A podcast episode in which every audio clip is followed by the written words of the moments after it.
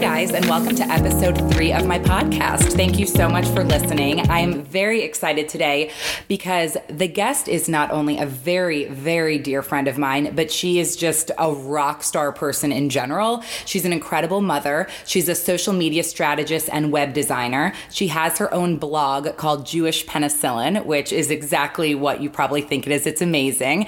Her name is Laura Max Rose, and we are going to talk about a lot having to do with motherhood and what Laura experienced and went through when she was getting pregnant and now ha- she has her daughter Salma who is almost two years old. She's 16 months. She's 16 months. Uh, Two, I guess one and a half almost. Yeah. Um, and she's just killing it at the motherhood game. She balances, she makes it look very easy, the work life balance, but I know it's not as easy as it looks. But I'm just so excited to introduce you to her and to talk to her about, we're going to get really like raw and deep here, right? We so totally welcome, to. Laura. Thank you so much for having me. Thank show, you Julie. for being here. Thank you. Before we dive into the main topics, can you just give a little background? What's your story? So I am a mother of a 16 month old, and I've been in Houston for the past, I think, seven years after having partially grown up here. I went to college in Boston, came home, got a job, thought I'd stick around for a year, and I ended up meeting my husband, um, whom I married uh, just about a year and a half later and had a baby with nine months after that. Um, sorry, excuse me, got pregnant with nine months after that. And um, it's just been all uphill since I came back and met Ben, with the exception of a few bumps in the road that come with parenthood, which I'm sure we'll get into. um, but the funny thing is, you know, when I met, I'm here talking about motherhood, and before this show started, you asked me if I always knew I wanted to have children. And when I went on my first date with Ben, um, I was already I was pretty crazy about him right from the get go, and he told me immediately that he wanted to have lots and lots of children. To which I responded, "Well, I'm having a really lovely time with you, but I don't plan on having any children. so Oh my maybe God. that's something that we should talk about." Um, right And this was on the first date? It was on the first date. we got it all. Way to get into it, Ben, right got- away. We got into it right away. There was some Chardonnay involved, but Of uh, course, as always. but um, we got right we got right to it, and he said, "Oh, that's crazy. I, I know you want to have children." And I said, "No, seriously though. You know, I was an only child. My mom had me when she was 41 years old. I was not planned, and my mom never had any intention of having kids. I wasn't surrounded by little children when I was growing up, and I never. It wasn't that I never wanted to be a mother. It was that I never even really thought of it as an option. I can't even explain it. It wasn't." So at what point did you decide, okay, I want to do that? Like I want I want to have a baby. I had been dating Ben for about a month. And all of a sudden, I, I, I felt very strongly about him, and I was like, you know what? This must be what happens when people like someone because I don't. I want to have babies, um, and I want to have them soon. Like I really right. knew that, like once we got married, I was going to want to have babies, and so we had we have one so far. And she is adorable. She's pretty amazing. She's Thank amazing. Um, and what so Okay, so let's so you're pregnant, you're very close to giving birth, you're the 9 months is almost up. How are you feeling? Like were you were you excited and ready or I have you never felt so good in my entire life. I felt so, it was so funny because I was gigantic. I gained 50 pounds when I was pregnant and I never felt so beautiful. I felt like such a proud woman that I was carrying a child and my ankles were really swollen, but I just felt like I was glowing. I, I never, I was so thrilled about becoming a mother and So it's like something it, something changed. Like uh, not overnight, of course. You had nine months to be pregnant, but you went from not knowing if you would ever have kids, ever even thinking about it,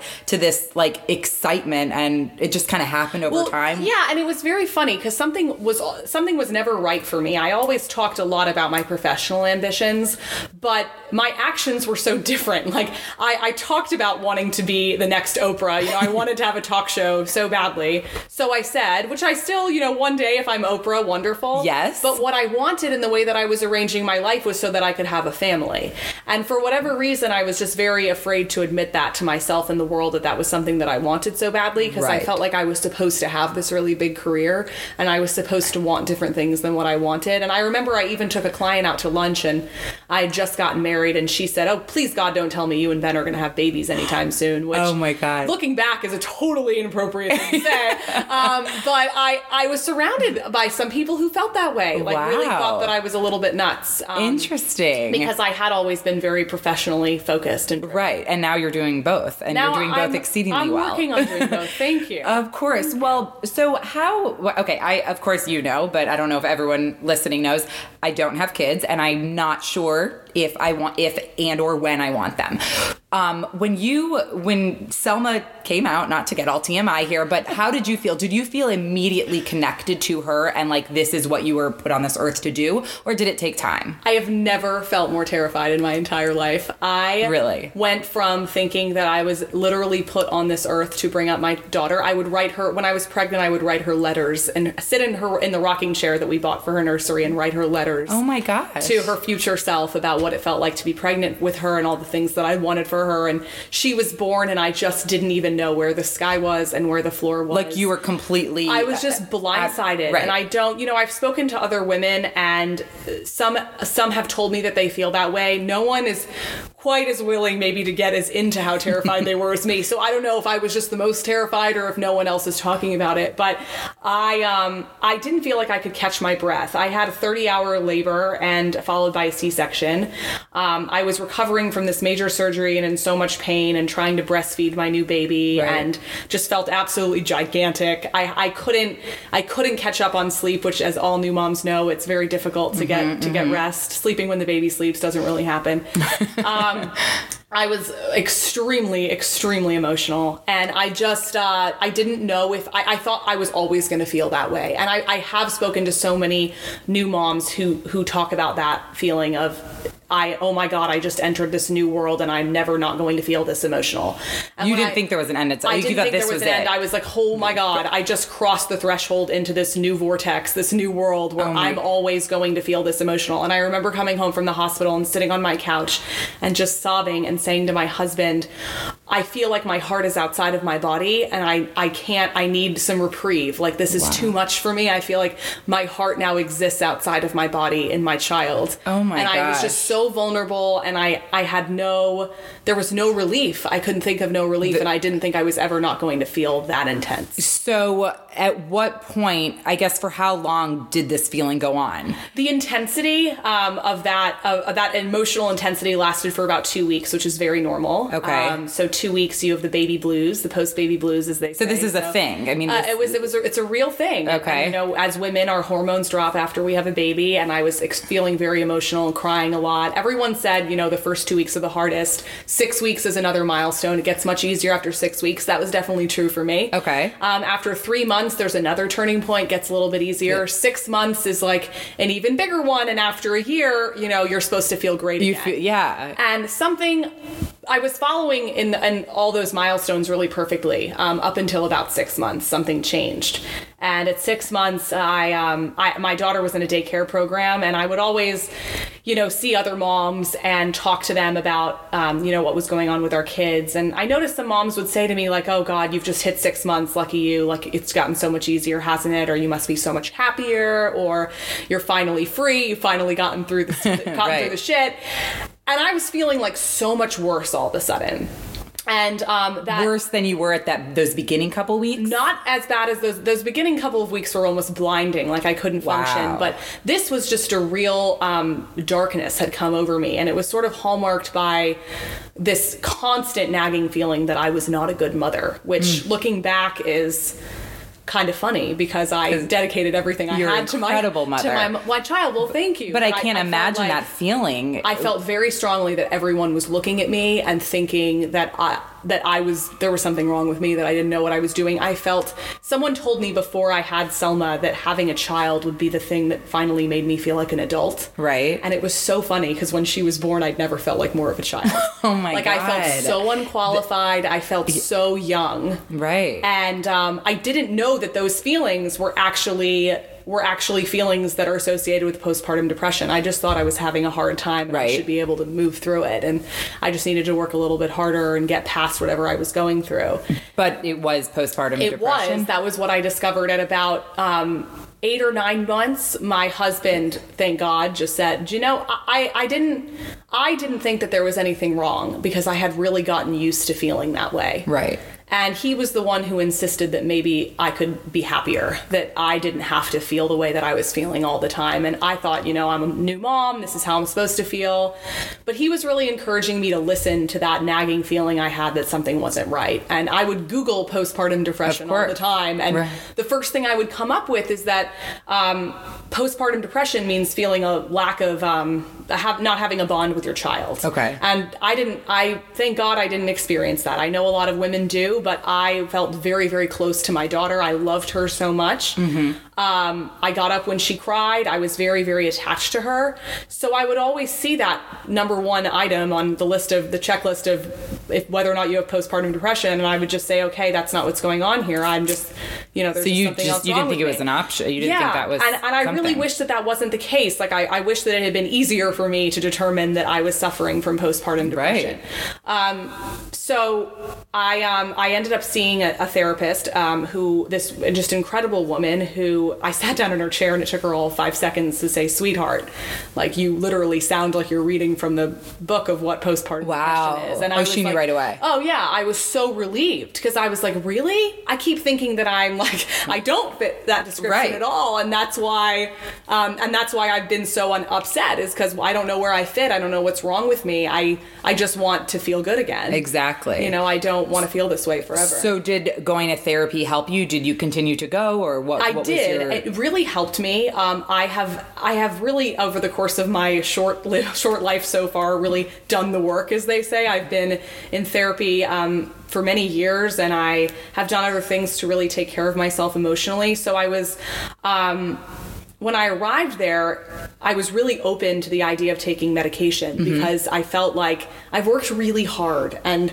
it was almost like working any harder was um, not being kind to myself, Right. Because I needed I needed help. Like Yeah. there was something there was, I And you had a hormonal recognized that. and I I Mm-hmm. recognized that. So I ended up taking um taking medication, and I felt like I can't even tell you um, a lifetime of difference after just one week. unbelievable. Um, yeah, I Like, really beyond- I like, can't even tell completely you. It was like I came to life, like a Wow. complete 180. And and Ben um, noticed a difference. I mean, Absolutely. it was yeah. And the people in my life who I had some friends who I spent a lot of time with express concern, like Mm. just that they thought I didn't I didn't sparkle as much as I had Right, been. right. And they noticed, like, hey, you seem like you Well, I remember, like I told you the other day, I remember a lunch, I believe, or we were getting happy hour, and I I knew something was off, and you said that was one of your worst days. Yeah, it and and was one of- yeah, you could feel it. You, I because you're you're this you're this like bubbly ball of energy, and you, I could just I mean, we have very deep conversations when we're together, and I just I knew something wasn't, and then there you go.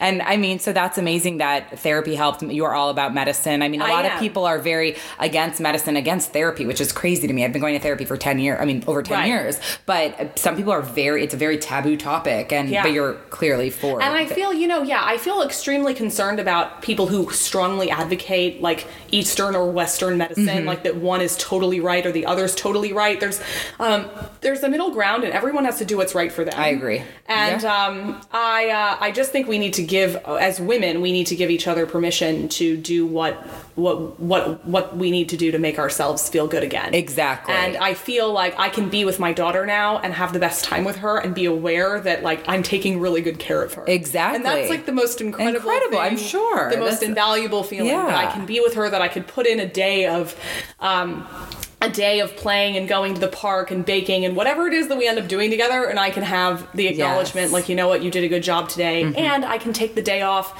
and spend it with my husband while my mom watches Selma and say you know what I'm also doing something Exactly. for my daughter because I'm taking time to be with my husband. exactly. And before, my sense of my guilt was just crippling me. Like Oh, I I couldn't can't even do either. imagine. Yeah. So I I only thought that because obviously I mean I just didn't know. I thought postpartum depression would come like right after you had the baby, but you're saying you this was eight eight months. And for some people, it does. I became aware of mine in about eight months. I would say I started to, ha- I, I experienced it right from the beginning. Wow. Um, because there was always sort of this layer of it. But where it started to really become apparent was right at six months, where my experience of new motherhood started to divert from where other people's experiences were. Interesting. Um, that six month turning point we're supposed to have where we feel better. Um, I wasn't. wasn't wasn't wasn't Yeah. the case with you. Well, what I love about Lauren, what I tell her all the time is she because she is so real. Again, why we are probably very very close.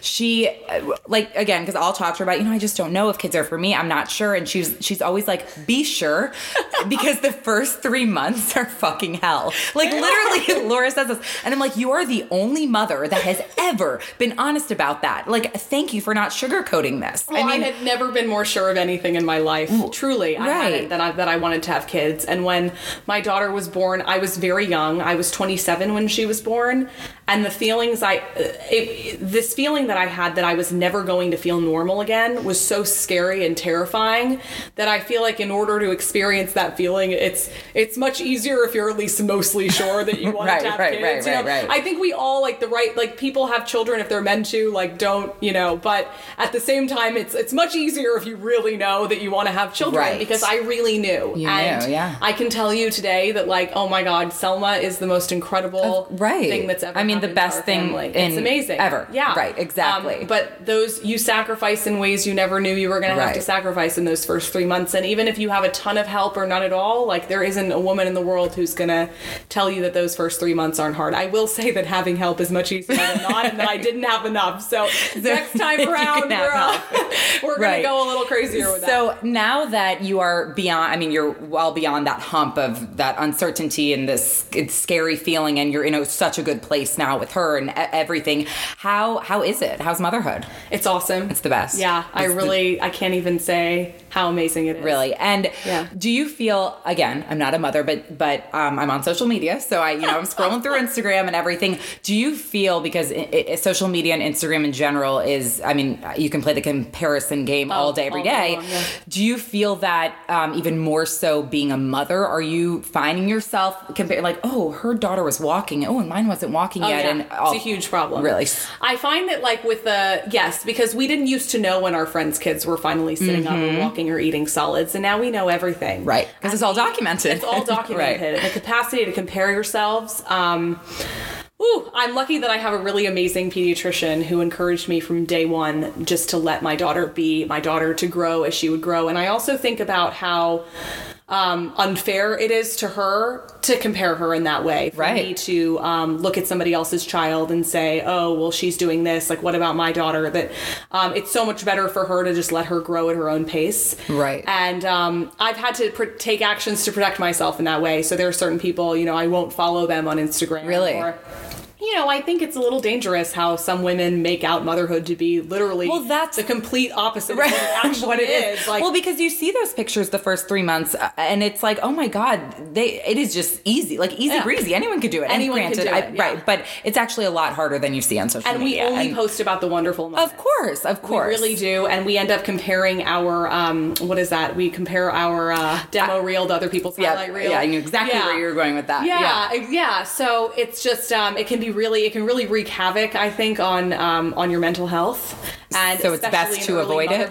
I would say avoiding it as much as possible if you're if you're particularly sensitive to that kind of stuff. Right, right. You know, Brene Brown posted something the other day that said, "Don't compare yourself. I, I I shall not compare myself to strangers on the internet." Mm-hmm. Most of the people I was comparing myself to were people I didn't know. Strangers on the internet, you don't Yeah. know what's going behind closed doors. You don't know anything beyond Yeah. what you see on Instagram or Exactly, Facebook. you know? And, and what about in person? So now, aside from social media, I you know imagine maybe you're in a play group or two, or you go to music class or gymboree or whatever it is. Do you find yourself that these other mothers that you are around in person that you feel that compare that you're kind of playing that comparison game, or how, how is it in person with other mothers? I think mothers? that among mothers, depending on the mothers that you're around, there can be a high level of competitive energy. Really, among the mothers, obviously not among the children. of course, right, right. And that just being really, I'm very sensitive to that. And as a result, I've really chosen to surround myself with women who are encouraging, Mm-hmm. women who we don't compare our children. We can laugh together. We can talk about how difficult it is sometimes, Mm-hmm. Right. how great it is other times.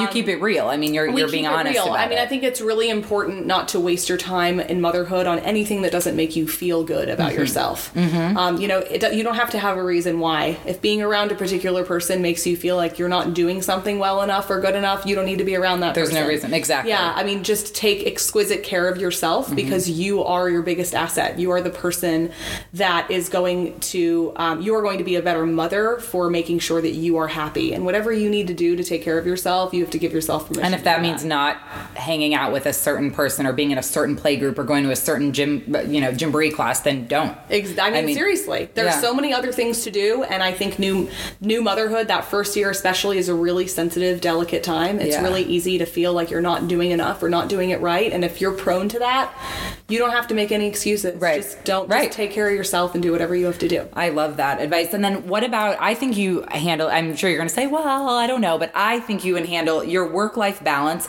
and your your motherhood hat and then your being a wife hat and friends. I I feel like you really balance it all so well. I feel like you spend I mean, your daughter's your number one, of course, always and always, but you also hang out with people that don't have babies. You hang out with Yes. people that you you go out with Ben on date nights and and you do things with him without Selma. And I think so how do you balance that? How, Date night is really important. Um, whatever you can, um, whatever you can swing, however often you can make time to be with just your spouse, I think it's really important to make that time.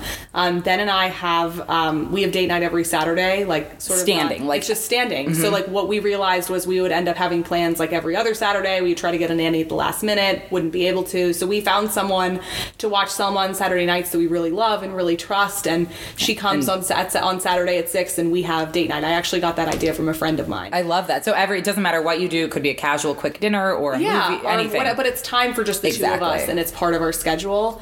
And um, I would also say that we established a bedtime for Selma as soon as we could. I mean, by the time she was three months old, she went to bed at seven, and from seven to ten, mom and dad are up and hanging out with each other, wow. and that really instills a sense of normalcy because you go back to these routines of seeing each other really frequently, and making that time for each other and for yourselves is just paramount to happiness. Um, I think that that's super important. I will say that while I have, um, you know, I, I run my own business, I um, and I take care of Selma when I'm not doing that. My career right now, um, I'm sure if I didn't have a child and I wasn't married, I would probably be doing a million more things around my career. But I, I've come to understand that I'm lucky to have my husband and my daughter pulling my arm and have them to, to be with and to be around and to call them my family. Right. And there will be time for my work later. Of course. And that what there's not time for is these moments with them where you know my daughter wakes up the next day and she looks like a completely different person like Right. she's she grows overnight Yeah. so of course it's sometimes it's painful to um, let go around my career that it's Right. not everything i always imagined it would be right now but that everything comes in its own time and we really need to be easier on ourselves as mothers that we can't really do it all at once Right. um, we can just do the best we can and we need to do whatever is calling our name at the moment Exactly. And when you, how soon after you had Selma did you get back into your work groove? Did you take a I, um, maternity leave? I took maternity leave for three months. I started working again after three months, but I got back into my work groove. I would say about four months ago. okay. So, uh, got it. Took time. yeah, it took time for me to not like really resent having to get my work done. Got it. So at what point yeah. did she go to daycare though? What, Um, she went to daycare starting at three months old, which I it. will say I told people that I was doing that, and I just got looks of horror. And I'm how could you? sure, Oh I'm were like, sure. what are you doing? but best decision, Best right? decision I ever made. Absolutely. yeah. And it was hard. I, was it uh, hard Um, at it was it was at the time I have to tell you Julie I was just so grateful that I had a place that would take care of her because I had to work Mm-hmm. Right. and um, I know how hard it is to get into daycare or to find a good nanny and I was just like I'm so glad that I know that she's safe Right. and she's somewhere where she's being taken and she was care probably of. very happy. And I was just so glad she was happy. And I know there are a lot of women who really feel guilty or sad at that turning point when they get off of their maternity leave. But I think eventually we kind of all come to the same conclusion that we're Right. really lucky to have Yeah. our, to, for our kids to be taken care of. Of course, of course. So, Yeah. speaking of your work and you know being on that maternity leave and going back, and the past only four months, you said you're back in the groove. Tell a little bit about what you do for work as a social media consultant, strategist, and a web designer. So yeah, I, for about a year now, I've had my own. Um, I've had my own web design and um, online marketing company. So I work with several clients to develop social media strategy. I have several website clients. I do some brand consulting as well. And I've really been doing this for about six years, but I just started really doing it on my own. Right. And I love it. It's um, a really amazing way for me to connect with people, to stay current on everything that's going on in the world. I have so many different kinds of clients, and um, I think it's good for me to have something that I'm passionate about that I can work on and get my hands dirty with. Right, right, exactly. And then you also have Jewish Penicillin. Jewish Penicillin is my Yes. blog, which Yes, I which is the funnily best name ever. Thank you. Thank you. Tell them what it's about. Jewish penicillin. Um, the tagline is soul food from a Gen Y Jewish mother. So I Love it. actually came up with it before I got pregnant. I remember. I remember we were at I think Salento, which is a place in Houston, having wine, as we do. Although you were probably pregnant at the time, so you weren't having wine. And we were talking about it, and you're like, "But do you think that's a good name? Like, do you?" Th-? I'm like, "This is genius. This is genius." Thank you. So, I. I, I just talk about, you know, what it's like, not only just as a mother, but as a human being, um, Mm-hmm. going through the ins and outs of, of life and um, trying to not manage it all because I'm not going to lie to anyone and tell you that I actually manage it all. But um, Well, not make it look managing all, being, I'm being okay with that and um, really being truthful um, to, about, you know, what we're all experiencing every day. Right. And she, and I, it's not, I can attest, it's not all about motherhood. I read it and I, I don't have a child. And I, even when it is about Selma, like uh, Laura is very powerful in her writing. I'm not just saying that because she's sitting you. two feet from me. She's an incredible writer and storyteller. So definitely jewishpenicillin.com. Definitely check her out on there. And her Instagram, which is also very inspiring because you put a lot of your words on there too. I mean, you, Thank you, you. it's at Laura Max Rose. So definitely follow her. Laura, this was so amazing. was so much fun. This was thank you for opening up and being so honest. I have a feeling it's going to resonate with a lot of new mothers Well, and mothers I appreciate to the be. opportunity, Julie. You're Of- awesome. You're awesome. Thank you guys so much for listening. Again, you can follow Laura at Laura Max Rose, and you can always follow me at Julie Lauren 14. And thank you so so much for listening. And I will speak to you very soon. Bye bye.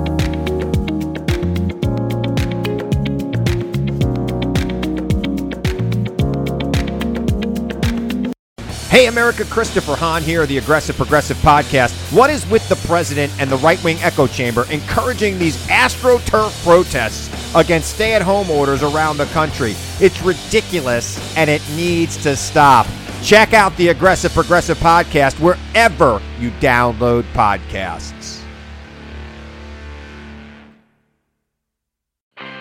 I'm Royal Oakes. Next time on Too Many Lawyers, COVID continues to reshape the law. Supreme Court arguments will be held by teleconference. The justices won't even know if the lawyers are wearing pants, which is fair given the eternal mystery of what's under those black robes.